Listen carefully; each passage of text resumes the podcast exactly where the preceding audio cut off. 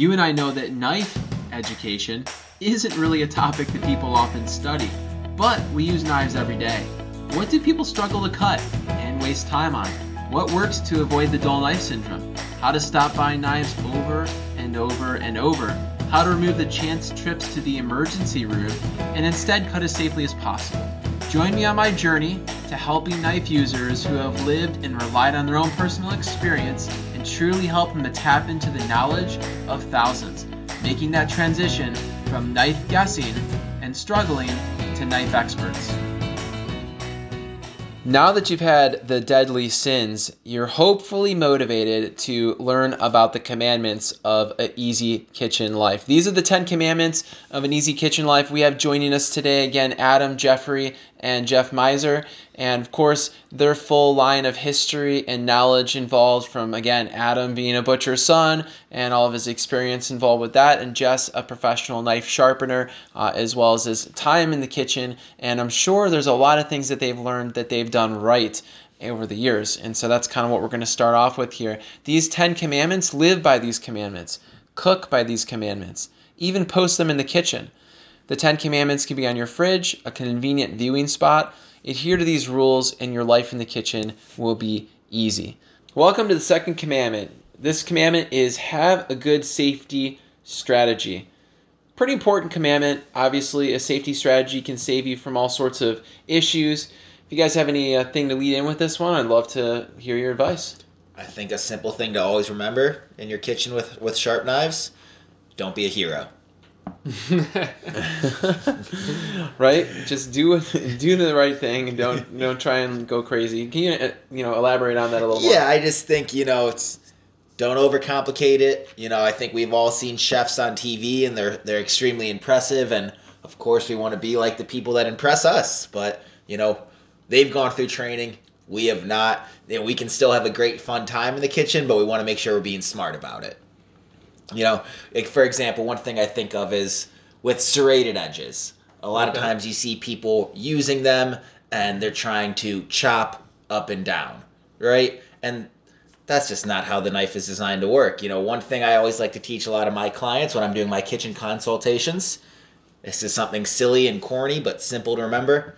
If it looks like a saw, you want to use it like a saw, all right? So oh, work oh, back and forth don't try to go up and down because one, you're gonna damage your knife. It's not gonna work as well as you want it to for as long as you'd like it to. But also, it's how you can end up slipping, how the knife can end up sliding one direction or the other. You end up pushing harder, forcing the knife to do something that it's just not meant to do. So again, work with the knife. Don't be a hero. Keep it simple in your kitchen.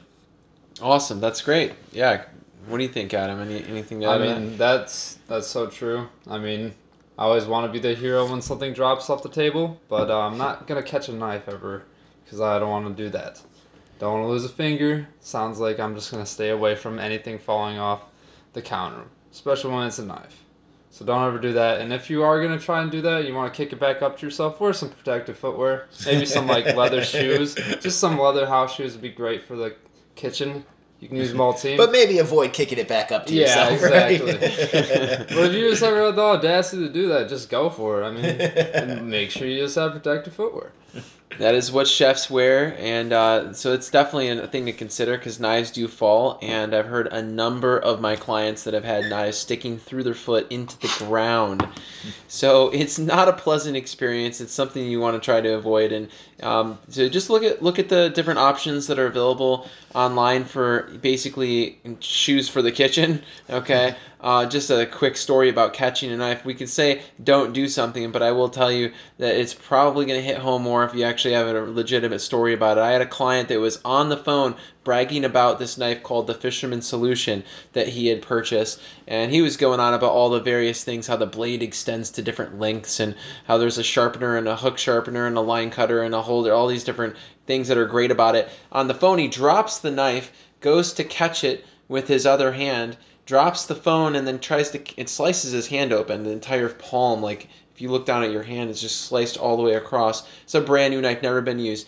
And then he then he so he's like ah! He goes to try and catch it with his other hand slices that hand completely open oh my as goodness. well and so he's got double two, trouble. Yeah two hands completely sliced open. He has to go to the hospital and have stitches done on his on both of his hands So just catching a knife is a bad idea. Again, you probably could get lucky. I don't know if you're a juggler or you just happen to be like really good at, at, at grabbing things that are quick, or if you're you know a receiver when you were in high school and, and you know you're used to catching the catching the ball. I don't know what it is, but just let the knife go. They're a danger when they're in the air. Uh, and Jess, what you mentioned was really clever. Just the wrong knife um, like you know trying to use like a serrated or a straight edge for the wrong thing. I remember a video that I recorded where I was actually showing a client, uh, and this this I've sent to a lot of clients now mm-hmm. at this point, thousands of people because they just don't know that it's so much easier to use the right knife and it's safer because if you if you're using the wrong knife and it takes twice the amount of work or 15 times the amount of work in this case of this video, I was using a serrated looking double D-edged trimmer knife to cut through some raw meat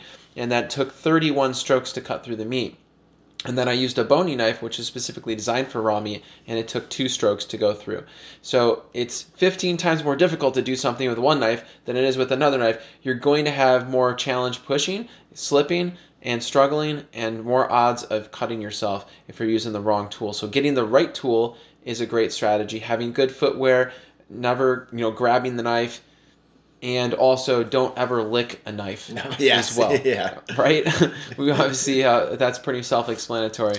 But uh, things that might look like they're not sharp can sometimes be sharp, like a spatula spreader yep. or something like that. It has a, an edge on it there. You know, the frosting, the peanut butter and jelly. Yes, you know, you want you don't want it to go to waste, but it's just not worth that trip to the hospital. exactly, exactly. Um, so that being said, uh, I think that pretty much wraps up having a good safety strategy. Let's move on to the next commandment and kind of go from there. Awesome. Thank you for joining today. If this episode did help you, then be sure to share it with someone else that you know will need it. That mission you and I share will only be achieved when we share with others what has helped us. That's what I'm doing with the podcast. Sharing with others spreads the knowledge. Appreciate you sharing and have a nice